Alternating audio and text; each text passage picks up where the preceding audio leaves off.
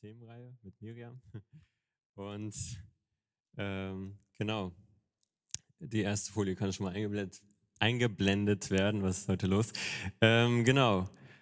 Ich werde nicht immer Miriam sagen, sondern Miriam, weil mir das leichter fällt, das auszusprechen mit einem I und nicht mit einem J. Äh, bitte nehmt daran keinen Anstoß. Ne? Ähm, Chris hat ein bisschen gesagt, dass er Miriam noch nicht kennt. Ähm, deswegen einmal eine Frage in die Runde. Ihr könnt kurz die Hand heben. Wer weiß denn, wer Miriam ist? Okay, das sind relativ wenige. Ähm, Miriam ist die Schwester von Mose. Das sieht man auf den. Ist die PowerPoint fertig? Okay, alles gut. Ähm, ja, mein Fehler. Ich habe die PowerPoint, ich habe da ein paar Fehler eingebaut und die muss jetzt verbessert werden. ähm, aus Versehen, genau. Aber ja, genau. Miriam ist die äh, große Schwester von Mose. Wahrscheinlich große Schwester, das weiß man nicht so genau. Aber ähm, genau, Mose kennt ihr aber, oder? genau. Ähm, für mich war Miriam auch eine Unbekannte, ähm, beziehungsweise ich kannte, ich wusste schon, wer das ist. Ich wusste auch die zwei Bi ähm, Stellen aus der Bibel, aber ich dachte so, okay, was kann man jetzt von dieser Person lernen? Da gibt's nicht so viel zu, zu erzählen. Aber ähm, es hat mich doch schon überrascht in der Vorbereitung, was man von dieser Person lernen kann. Ich fange ganz simpel an. Erstmal stelle ich Miriam vor. Miriam ist, wie gesagt, die Schwester von Aaron und Mose. Ähm, und Aaron ist drei Jahre alt gewesen, als Mose geboren wurde. Und ähm, alle drei kamen in dem Stamm Levi zur Welt. Also äh, Israel war ja in zwölf Stämme eingeteilt und Levi war einer davon. Und Levi war sogar der Uropa von Miriam und ihren Brüdern. Und ihre Eltern hießen Amram und Johebed. Und alle sind in Ägypten aufgewachsen. Also als äh, Josef nach Ägypten kam, hat er ja seine Familie rübergeholt und dann hat die, ähm, ja, haben die zwölf Stämme in Ägypten gelebt. Und ähm, damals hat dann der Pharao gesehen, ähm, dass das Volk Israel immer größer und größer wird ähm, und hat dann Angst bekommen, dass das Volk irgendwann mal so groß sein wird, dass es die Ägypter schlagen wird. Und ähm, deswegen wollte er das nicht und hat angefangen, die Israeliten zu versklaven. Und ähm, er hat auch die männlichen Kinder der Israeliten getötet, damit sie keine Armee aufbauen können. Ähm, die männlichen Kinder wurden alle in den Nil geworfen, immer wieder. Und die restlichen Israeliten mussten hart arbeiten. Und die, in diese heftige Zeit wurde Miriam geboren. Und in dieser Zeit ist Miriam auch aufgewachsen. Und ähm, genau, Mose wurde dann geboren und der Regel nach müsste er dann getötet werden. Ähm, und die Mutter hat äh, diesen jungen Mann dann drei Monate lang versteckt, also bis zu seinem, äh, bis zum dritten Monat. Und dann konnte sie ihn nicht mehr verstecken. Diese ganze Geschichte kann man auch übrigens in 2. Mose durchlesen. Ähm, das kann ich euch sehr empfehlen. Äh, ich kann euch auch empfehlen, den Film Prinz von Ägypten von DreamWorks zu schauen. Der ist auch sehr zu empfehlen. Ähm, da wird die Geschichte auch ganz gut dargestellt. Ähm, genau, jedenfalls konnten sie diesen kleinen Mose nicht mehr lange verstecken. Und äh, da hat sich die Mutter dazu entschieden, diesen Jungen ähm, zu verstecken in einem Korb, äh, den sie dann mit ähm, Harz und Pech abgedichtet hat, sodass ähm, dort kein Wasser reinkam. Und dann hat sie ähm, diesen Korb mit dem Jungen im Schilf am Ufer des Nils versteckt. Und der Name äh, der Schwester von Mose wird nicht erwähnt an dieser Stelle, aber die meisten Leute oder Ausleger gehen davon aus, dass diese Schwester, die auf Mose dort aufgepasst hat, also da stand eine Schwester in der Nähe dieses Korbes und hat aufgepasst, was passiert. Ähm, und die Ausleger gehen davon aus, dass Miriam diese Schwester gewesen ist. Ähm, genau, das ist kein Fakt, aber ich gehe davon aus, dass ähm, Miriam diese Schwester gewesen ist. Und sie blieb in der Nähe und wollte schauen, was passiert. Und dann kam tatsächlich auch ähm, die Tochter des Pharaos ans Ufer des Nils, um zu baden. Und sie hat diesen kleinen weinenden Jungen entdeckt. Und Miriam ging dann auf diese Tochter ähm, zu und hat gemeint, hey, brauchst du vielleicht ähm, eine israelische Nanny für diesen kleinen Jungen, ähm, die ihn stillen kann? Und die Tochter des Pharaos hat dann gesagt, ja. Und so konnte das Kind bei der Mutter aufwachsen. Also durch Miriams Mitdenken ähm, und durch Miriams Eingreifen konnte dieses Kind, also Mose, bei seinen Eltern aufwachsen und wurde dann ähm, der Tochter des Pharaos gegeben, als er größer wurde. Ähm, und genau, die Mutter wurde sogar dafür bezahlt, ihr eigenes Kind zu erziehen. In Exodus 2, Vers 8 ähm, wird das Wort für Miriam, also Miriam wird da mit dem Wort Mädchen beschrieben. Und das, ähm, das war ähm, das Einzige, was man so von Miriam zu dem Zeitpunkt hört. Ähm, und Mädchen bedeutet junge Frau. Das bedeutet, dass sie im, ähm, also ungefähr im heiratsfähigen Alter war, ähm, also etwa im Alter von zwölf Jahren. Und wahrscheinlich war sie auch nicht älter als zwölf, ähm, denn sie ist nicht aufgefallen dort, als sie mit dem, ähm, als sie dort am Ufer stand, weil ähm, sie müsste ja eigentlich arbeiten als junge Frau. Ähm, aber sie war anscheinend alt genug, dass sie gerade nicht auffällt ähm, und auch alt genug, dass sie nicht zu viel Aufmerksamkeit auf den Jungen zieht. Genau. Äh, durch das Gespräch mit der Tochter des Pharaos merkt man auch, dass sie schon damals eine gewisse Reife hatte. Was wir auf jeden Fall hier mitnehmen können, ist, dass Miriam ihre Familie geliebt hat und für ihre Familie eingestanden ist, ähm, ihren Bruder geliebt hat, auf ihn aufgepasst hat und Möglichkeiten genutzt hat, die sie gesehen hat, indem sie dort einfach die Möglichkeit genutzt hat, die Tochter des Pharaos anzusprechen. Das war es erstmal, was wir von Miriam hören bis zu dem Zeitpunkt. Ähm, und dann geht die Geschichte mit Israel los. Also Mose wächst auf. Ähm, Miriam, von ihr hört man zu der Zeit nichts, aber man kann ausgehen davon, dass sie in der Sklaverei war, wie alle anderen, dass sie 80 ähm, Jahre dort als Sklavin war, genauso wie ihr Bruder Aaron. Und bis zu der Berufung, die Mose mit 80 Jahren erlebt hat, wächst Mose am Hof des Pharaos auf und genießt eine hohe Ausbildung, bis er einmal einen Ägypter tötet und dann das Land verlässt und flieht nach Midian. Und dort heiratet er eine Midianiterin, sie heißt Zippora und mit, er, mit ihr zeugt er auch einen Sohn. Ähm, dann wird Mose jedenfalls ähm, ähm, am Berg, nein, äh, an einem Busch berufen, also ein brennender Busch. Gott zeigt sich in ihm in einem brennenden Busch ähm, und Gott spricht zu ihm. Er offenbart sich, weil sein Volk nach Gott gerufen hat und ähm, Gott erbarmt sich seinem Volk und schickt Mose als Boten für sein Volk. Und weil Mose sich sehr davor fürchtet, dem Pharao zu begegnen und ihm, sich ihm entgegenzustellen und ihn darum zu bitten, dass das Volk freigelassen wird, ähm, schickt Gott auch äh, Moses Bruder dazu. Das heißt, Mose und Aaron begegnen sich. Von Miriam hört man in der Zeit auch noch nichts. Ähm, der Pharao will das Volk jedenfalls nicht ziehen lassen und Gott schickt daraufhin zehn Plagen. Ähm, auch das ist sehr spannend, könnt ihr euch auch nachlesen in 2. Mose. Und letztendlich lässt Pharao, der Pharao das Volk dann irgendwann gehen. Und dann ziehen die Israeliten aus Richtung Norden ähm, und ähm, ja, in Richtung Kanaan, das Land, was der Herr ihnen versprochen hat, schon Abraham, ihrem Vorfahren, wo sie jetzt durch diese Sklaverei gedacht haben, wann wird dieses Versprechen endlich erfüllt? Und so dürfen sie losziehen. Und ähm, dann ziehen sie bis zum Schilfmeer und dann holt der Pharao sie ein mit seinen, ähm, mit seinen Streitwagen.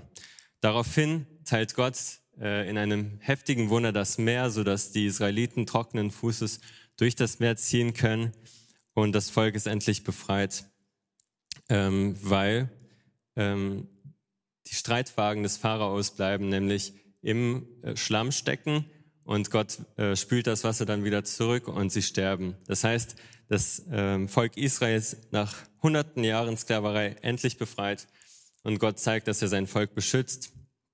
Und daraufhin schreibt Mose dann ein Loblied, was wir in 2. Mose 15 nachlesen können. Und das ist das erste Lobpreislied, was wir in der Bibel sehen. Ähm, und ihr müsst euch vorstellen, wie groß diese Freude des Volkes war, die hunderte Jahre in der Sklaverei gelebt haben. Viele von ihnen sind in dieser Sklaverei aufgewachsen, hören von ihren Eltern, dass sie auch schon in der Sklaverei aufgewachsen sind. Und endlich hört Gott die, das Weinen des Volkes und schenkt Befreiung. Gott zeigt auf dem Weg ins verheißene Land seine Herrlichkeit, indem er dieses Meer teilt. Und ähm, als ja, als sie dann durch das Meer gezogen sind, finden, findet Miriam ihre erste namentliche Erwähnung. Miriam, die Prophetin. Äh, das Ganze spielt sich in Kapitel 15 des zweiten Mosebuchs ab. Und hier taucht Miriam zum zweiten Mal auf, zum ersten Mal namentlich. Ich lese vor. Äh, und die Prophetin Miriam, Aarons Schwester, nahm das Tambourin in ihre Hand und alle Frauen zogen aus hinter ihr her mit Tambourin und Reigentänzen. Und Miriam sang ihnen zu, Singt dem Herrn, denn hoch erhaben ist er. Pferd und Wagen warf er ins Meer. Ähm, hier kommen wahrscheinlich einige Fragen hoch und ich werde nicht alle diese Fragen beantworten können. Das können auch die ähm, etwas erfahreneren Ausleger nicht beantworten. Aber eine Frage, die sich mir gestellt hat, ist, okay, warum wird Miriam hier als Prophetin bezeichnet? Man hört das erste Mal von ihrem Namen und schon ist sie Prophetin. Ähm, was hat sie gemacht, um das zu erreichen? Äh, zu diesem Zeitpunkt ist sie dann etwa 92 Jahre alt. Zunächst ähm, wird sie als Aarons Schwester bezeichnet. Ähm, da kann man sich auch fragen, warum wird sie nicht als Moses und Aarons Schwester bezeichnet? Aber meistens wird die Schwester nach dem ältesten lebenden männlichen Verwandten gezählt, also wird sie als Aarons Schwester bezeichnet. Ähm, und es kann auch durchaus sein, dass sie bereits Visionen von Gott erhalten hat, ähm, die sie einigen Leuten aus dem Volk, vielleicht auch allen aus dem Volk, vielleicht auch nur den Frauen erzählt hat. Das wissen wir nicht genau. Wir haben halt wirklich nur das, was hier steht. Und ähm, es gibt auch weitere Frauen im Alten Testament, die als Prophetinnen bezeichnet werden. Zum Beispiel Deborah in Richter 4, Vers 4, Hulda in 2. Könige 22, Vers 14. Jesajas Frau wurde als die Prophetin bezeichnet in Jesaja 8, Vers 3. Und zumindest von Deborah und Hulda wissen wir, dass sie ähm, nicht nur Frauen geweissagt haben, sondern auch Männern ähm, vermittelt haben, was sie von Gott gehört haben. Und wir wissen nicht, welche Rolle Miriam bei dem Auszug von äh, aus Ägypten gespielt hat. Aber wir wissen, dass sie eine bedeutende Persönlichkeit ähm, war. Woher wir, wir das wissen, ist, ähm, dass Frauen eigentlich nicht namentlich erwähnt werden in der Bibel, außer sie haben etwas Wichtiges getan. Und sie kommt sogar in den Geschlechtsregistern vor. Zum Beispiel in ähm, 4. Mose 26, Vers 59 und in 1. Chronik 5, Vers 29. Ähm, dessen Frau hieß Johebed, sie war eine Tochter Levis und wurde schon in Ägypten geboren. Mit Amram bekam sie Mose, Aaron und deren Schwester Miriam. Oder die Nachkommen Amrams waren Aaron, Mose und Miriam, die Söhne Aarons Nadab, Abihu und Eleazar und Itamar. Zudem wird Miriam auch in Micha 6, Vers 4 erwähnt als eine führende Persönlichkeit in diesem Auszug. Gott spricht zum Volk Israel, ja, ich habe dich aus dem Land Ägypten herausgeführt und aus dem Haus der Sklaverei erlöst. Und ich habe Mose, Aaron und Miriam vor dir hergesandt. Zudem wird auch Miriams Begräbnis erwähnt in 4. Mose 21, äh, in 4. Mose 20, Vers 1, was genauso unüblich ist. Und die Söhne Israel, die ganze Gemeinde kam in die Wüste Zinn im ersten Monat und das Volk blieb in Kadesh und Miriam starb dort und wurde dort begraben. Von keiner anderen Frau wird in, der, in, diesem, ähm, ja, in diesen fünf Büchern Mose bis zu dem Zeitpunkt erwähnt, dass sie gestorben und begraben worden sind. Also auf dieser ganzen Wüstenreise wird immer nur von Männern berichtet, ähm, wann sie sterben und begraben werden. Aber wir können trotzdem nicht genau sagen, wie genau ähm, Miriam das Volk jetzt geleitet hat, was für eine Persönlichkeit sie war, ähm, ob sie nur die Frauen geleitet hat, ob sie irgendwelchen Männern auch Prophetien weitergegeben hat. Das wissen wir nicht und das bringt auch nichts, darüber zu spekulieren oder irgendwelche Lehren darauf aufzubauen. Ähm, wir wissen, dass Miriam als Prophetin bezeichnet worden ist und dass sie anscheinend eine wichtige Rolle gespielt hat. In 4. Mose wird auch nochmal deutlich, was, äh, dass Gott durch Miriam zum Volk gesprochen hat. Dazu kommen wir aber später. Ähm, mehr wissen wir jedenfalls nicht. Was wir sehen, ist, dass Miriam die erste Worship-Leiterin ähm, ist, die in der Bibel Erwähnung findet. Sie nimmt sich ein Tambourin, lädt die Frauen mit ihrem, ja, mit ihrem Tanzen ein, ihr zu folgen und sie spielten und tanzen und Miriam sang ihnen zu, singt dem Herrn, denn hoch erhaben ist er, Pferd und Wagen warf er ins Meer. Diese zwei Zeilen werden gut und gerne mal als Lied der Miriam bezeichnet. Ähm, es wird spekuliert, dass sie das Lied geschrieben hat, was ähm, in den Stellen davor steht. Miriams Lied besteht nur aus diesen zwei Versen. Ähm, sie ähneln den ersten Versen des Liedes von Mose und ich schließe eher aus, dass sie das ganze Lied geschrieben hat, was Mose, also was davor steht ähm, in diesem Kapitel. Weil die Vor, äh, Formulierung von Vers 1 eigentlich darauf hindeutet, dass Mose das Lied geschrieben hat, ähm, weil da steht, Mose und die Söhne Israels sangen dieses Lied. Zudem würde das bedeuten, dass die Verse 20 und 21 ähm, irgendwie eine Rückblende sind, die dazwischen geschoben worden ist. Und das macht eigentlich gar nicht so viel Sinn. Jedenfalls gibt es hier zwei Möglichkeiten, diese Verse zu sehen. Und zwar entweder so, dass das ein Refrain war von dem Lied, von dem Lied ähm, den Miriam immer wieder gesungen hat zwischen den Strophen von dem Lied von Mose. Ähm, oder sie lädt die Leute dazu ein, das Lied zu singen, weil das, wie gesagt, ähm, den ersten Versen von Moses Lied ähnelt. Und früher wurden die Lieder nach den ersten Versen benannt.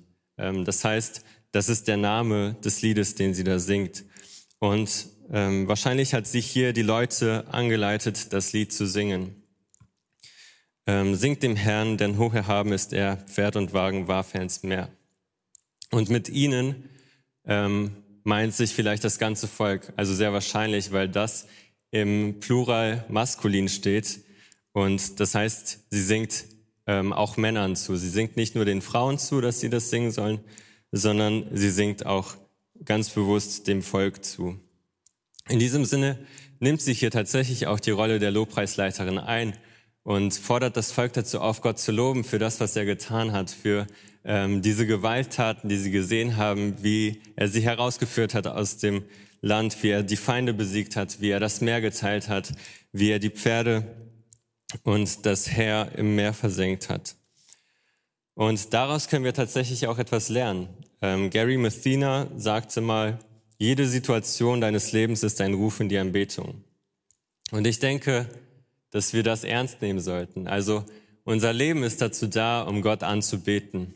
Und das sollten wir auch als Geschwister tun. Wir sollten uns aber auch genauso wie Miriam ihre Geschwister dazu einlädt, einander dazu einladen, Gott anzubeten. Egal ob hier im Gesang im Gottesdienst, was im Moment nicht legal ist, oder wenn wir uns in der Jugend treffen, wenn wir uns in der Kleingruppe treffen oder im Freundeskreis. Lasst uns in jeder Situation, in der wir sind, die Leute dazu einladen, Gott anzubeten. Egal, ob der Vibe gerade da ist oder nicht. Wir sollen uns einander daran erinnern, was er uns Gutes getan hat. Wir sollten darauf hinweisen, ähm, dass Gott gut zu uns ist. Und ich kann das verstehen, dass manchmal dieser Vibe fehlt und das passt gerade nicht in die Situation, aber lasst uns offen für diesen Vibe sein. Also dafür, dass wir jederzeit Gott anbeten können. Lasst uns ähm, ja gegenseitig da daran dahin streben, dass dieser Vibe entstehen kann. Lass uns da gegenseitig einander anstacheln, dass wir gemeinsam Gott anbeten. Wir sind Christen und das Höchste unseres Lebens ist, Gott anzubeten. In diesem Sinne, habt niemals Angst, eure Geschwister dazu einzuladen, Gott anzubeten. Lasst uns eine Jugend sein, die von Gottes Wort geprägt ist, von Gebet geprägt ist und von Anbetung geprägt ist. Alles, was uns begegnet, ist ein Ruf in die Anbetung. Und von dem Zeitpunkt an wird wieder wenig über Miriam berichtet, also gar nichts, um ehrlich zu sein. Also ab da ist in 2. Mose nichts mehr zu finden, auch in 3. Mose nichts mehr zu finden. Aber dann wird uns von Miriams Versagen berichtet. In 4. Mose 12. Ähm, wir wissen, dass jeder Mensch unperfekt ist und von manchen Leuten in der Bibel wird das nicht erwähnt aber von Miriam wurde es erwähnt und ich denke, das das aus einem bestimmten Grund erwähnt wird. Die Israeliten sind zu dem Zeitpunkt bereits sehr lange unterwegs in der Wüste. Sie waren bei dem Berg Sinai, haben dort die zehn Gebote bekommen, haben auch weitere Gebote bekommen, ähm, wie sie die Stiftshütte bauen sollen, wie sie das Priestertum erstellen sollen. Und das haben die dann auch dort gemacht. Sie haben dort ein Jahr bei diesem Berg Sinai verbracht und wollen jetzt losziehen. Und als sie dann losziehen, lehnt sich das Volk wieder gegen Mose auf und sagt, hey, wir haben Hunger, es war viel besser im Land Ägypten, wir wollen wieder zurück. Und dann denkt man sich, okay, heftig, das Volk so will wieder zurück in die Sklaverei, so es sagt, dass es dort besser war. Es sieht nicht, die, nicht mehr diese Wunder, die Gott tut und wie Gott sie versorgt, wie Gott sie immer wieder leitet. Ähm, und plötzlich rebellieren sie gegen Mose. Und ähm, genau, auf dieser Reise lehnt sich nicht nur das Volk gegen Mose auf, sondern dann auch in Kapitel 12 Miriam und ihr Bruder. Und Miriam und Aaron reden, redeten gegen Mose wegen der kuschitischen Frau, die er genommen hatte, denn er hatte eine kuschitische Frau genommen.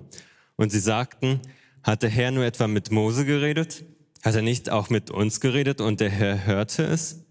Der Mann, äh, nee, und der Herr hörte es. Der Mann, Mose, aber war sehr demütig, mehr als alle Menschen auf der Erde. Da sprach der Herr plötzlich zu Mose und zu Aaron und zu Miriam. Geht hinaus, ihr drei, zum Zelt der Begegnung. Und sie gingen hinaus, die drei. Und der Herr kam in einer Wolkensäule herab und stand im Eingang des Zeltes. Und er rief Aaron und Miriam und die beiden traten hinaus. Und er sprach, hört doch meine Worte. Wenn ein Prophet des Herrn unter euch ist, dem will ich mich in einer Erscheinung zu erkennen geben. Im Traum will ich mit ihm reden. So steht es nicht mit meinem Knecht Mose. Er ist treu in meinem ganzen Haus. Mit ihm rede ich von Mund zu Mund. Im Sehen, nicht in Rätselworten. Und die Gestalt des Herrn schaut er. Warum habt ihr euch nicht gefürchtet, gegen meinen Knecht, gegen Mose zu reden? Und der Zorn des Herrn entbrannte gegen sie und er ging weg. Und die Wolke wich vom Zelt und sie, Miriam, war aussätzig wie Schnee. Und Aaron wandte sich zu Miriam um und siehe, sie war aussätzig. Da sagte Aaron zu Mose, Ach mein Herr, leg doch nicht die Sünde auf uns, durch die wir töricht gehandelt und uns versündigt haben. Lass Miriam doch nicht sein wie ein Totgeborenes, dessen Fleisch, wenn es aus seiner Mutterleib herkommt, zur Hälfte verwest ist. Und Mose schrie zu dem Herrn und sagte, Gott, ach, heile sie doch. Und der Herr sprach zu Mose, hätte ihr Vater ihr ins Gesicht gespuckt, müsste sie sich nicht sieben Tage lang schämen? Sie soll sieben Tage lang außerhalb des Lagers eingeschlossen werden. Danach soll sie wieder aufgenommen werden. So wurde Miriam sieben Tage außerhalb des Lagers eingeschlossen und das Volk brach nicht auf, bis Miriam wieder aufgenommen worden war. Danach aber brach das Volk vom Haserot auf und sie lagerten in der Wüste Paran.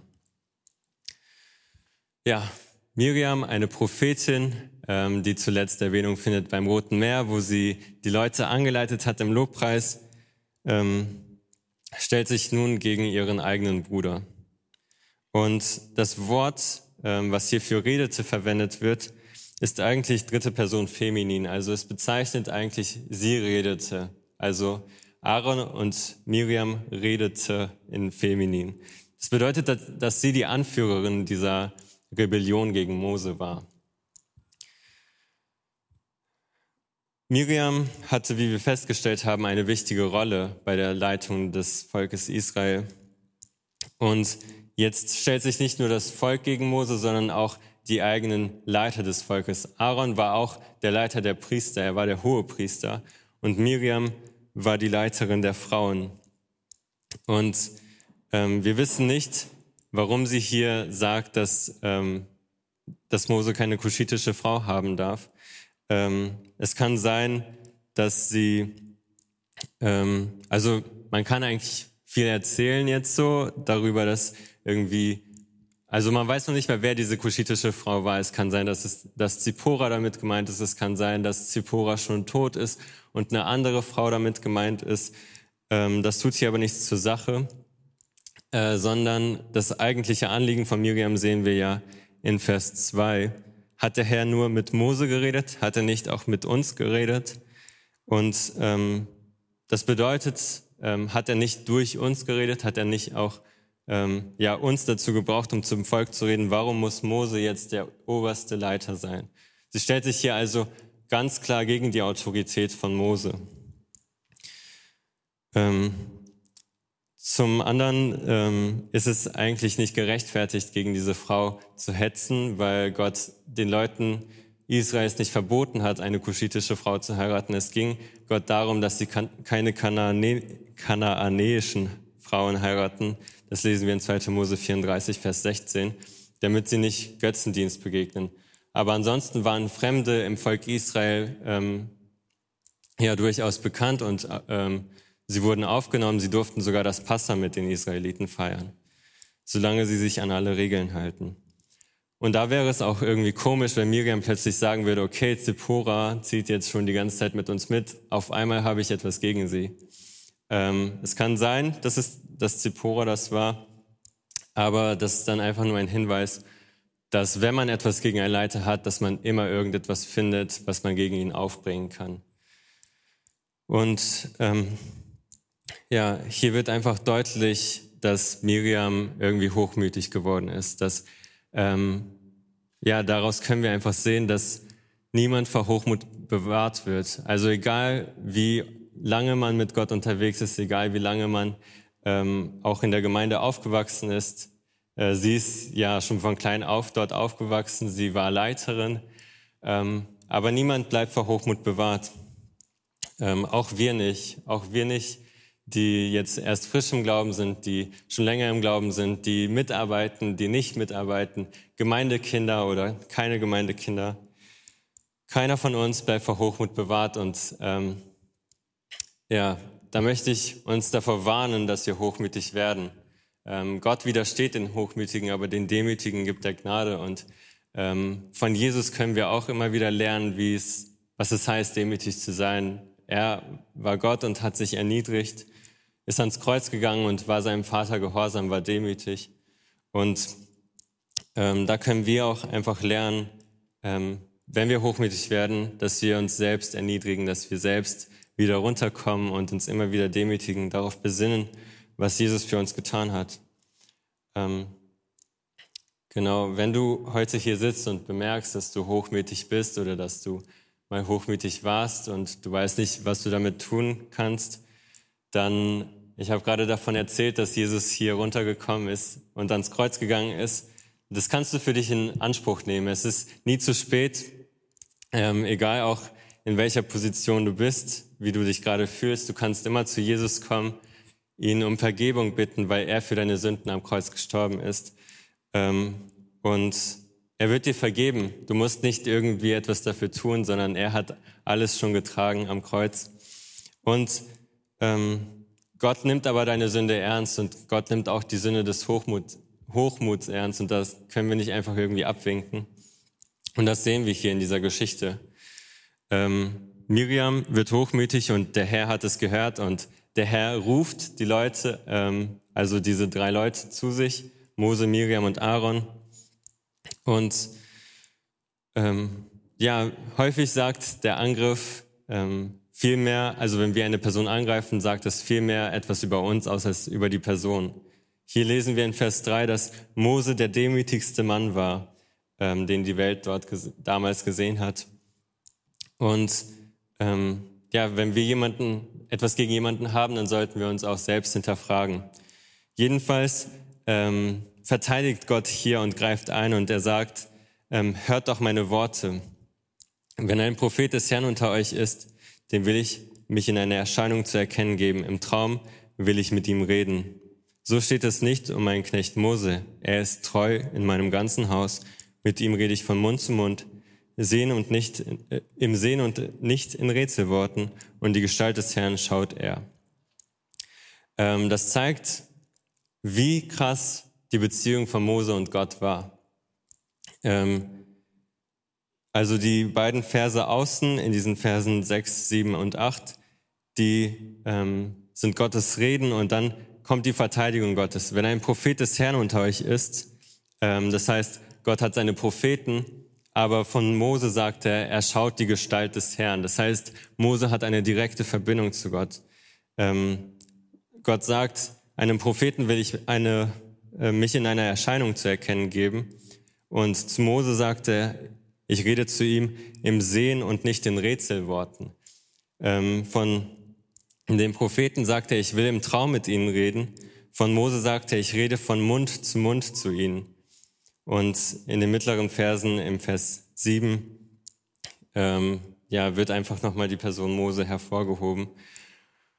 Und ja, hier, wird, hier zeigt Gott nochmal, ey, ich habe Mose eingesetzt. Mose ist ein autoritärer Leiter. Mose hat eine heftige Beziehung zu mir. Mose, auf ihn sollt ihr hören. Und Miriam wird hier für ihren Hochmut, für ihre Rebellion bestraft. Wahrscheinlich wird nur sie bestraft, weil sie die Rebellion angeleitet hat, oder Aaron wird nicht bestraft, weil er der hohe Priester war und somit aus dem Hohepriesterdienst ausgeschlossen werden würde, weil die nämlich nach einem Aussatz auch nicht mehr dienen durften. 3. Mose 21, Vers 17 folgende kann man das nachlesen. Jedenfalls erfahren wir hier, dass Miriam für die Rebellion bestraft wird.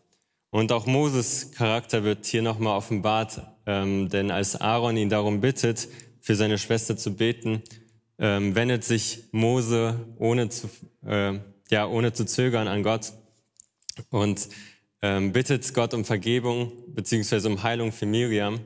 Und dann schenkt Gott ihr auch, ähm, ja, ich weiß nicht, was die ursprüngliche Strafe von Gott war. Wahrscheinlich hätte sie die ganze Zeit Aussatz gehabt. Aber durch das Gebet von Mose durfte sie äh, nach sieben Tagen ohne Aussatz wieder ins Lager kommen. Auch hier ist wieder bemerkenswert, ähm, dass das Volk auf Miriam wartet. Das heißt, dem Volk war es irgendwie wichtig, ähm, nicht ohne Miriam loszuziehen. Ähm, gleichzeitig hat auch Gott entschieden, Gottes Feuersäule war ja immer mit den Israeliten, und Gott hat auch entschieden, dass sie auf Miriam warten und sie nicht zurücklassen. Und Gott möchte auch, dass die Leute Israels aus der Rebellion Miriams etwas lernen. In 5. Mose 24, Verse 8 und 9 lesen wir, wenn es um die Plage des Aussatzes geht, musst du sorgfältig sein und sehr genau auf das achten, was dich die levitischen Priester lehren. Denn sie tun das nach dem, was ich ihnen verordnet habe. Und ihr sollt es unbedingt beachten. Denkt daran, was Jahwe, dein Gott, an Miriam getan hat, als ihr von Ägypten hierher unterwegs wart. Das kann zweierlei Bedeutung haben. Und ich denke, beides ist hier richtig. Zum einen, ähm, wenn es um, die, um Aussatz geht, dann hört bitte auf die Priester, die wissen Bescheid. Ähm, Miriam musste auch sieben Tage lang äh, außerhalb des Lagers warten. Sie musste in Quarantäne, damit sich niemand ansteckt. Ähm, kennen wir zu gut in heutiger Zeit. Ähm, aber Gott wollte hier auch nochmal sagen, hey, hört auf die Hohepriester. Ähm, sie geben euch das weiter, was ich ihnen verordnet habe. Ähm, das heißt, stellt ihre Autorität nicht in Frage. Ich habe diese Priester eingesetzt und ihr sollt diesen Priestern gehorchen. Und auch daraus können wir lernen, dass wir unseren Leitern gehorchen sollen. Sie sind von Gott eingesetzt ähm, und solange sie nichts moralisch Verwerfliches tun, nichts tun, was sündig ist, sollten wir ihnen gehorchen ähm, und ihre Autorität nicht in Frage stellen. Und wenn wir ihre Autorität in Frage stellen und wenn sie sich irgendwo irren, dann sollten wir zu ihnen kommen und das nicht und sie nicht irgendwie in der Öffentlichkeit schlecht reden. Dann sollten wir unsere Demut beweisen und nicht aus eigennützigen Gedanken handeln, sondern ähm, da müsste uns darum, es darum gehen, diese Leiter ähm, ja, diesen, diese Leiter auf den richtigen Weg wiederzubringen und nicht irgendwie ihre Autorität zu untermauern, sie zu stürzen, ähm, denn die Leiter sind von Gott eingesetzt. Bei uns im Gemeindekontext jedenfalls. Jeder Pastor, den wir haben, wurde von einem anderen bereits ordinierten Pastor eingesetzt. Jeder Mitarbeiter, den wir haben, steht unter der Führung des Pastors und ähm, die Leiter werden bei uns ja auch eingesegnet. Das heißt, ähm, auch Leiter im Musikbereich, im Jugendbereich, im Teenbereich. Ähm, die werden alle von den Pastoren eingesegnet und wir sollten uns ihnen unterordnen.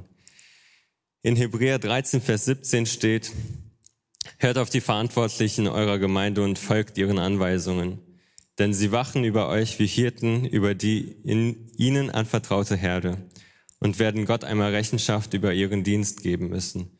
Verhaltet euch so, dass ihre Aufgaben ihnen Freude bereitet und dass sie keinen Grund zum Seufzen haben, denn da wäre, das wäre nicht zu eurem Vorteil.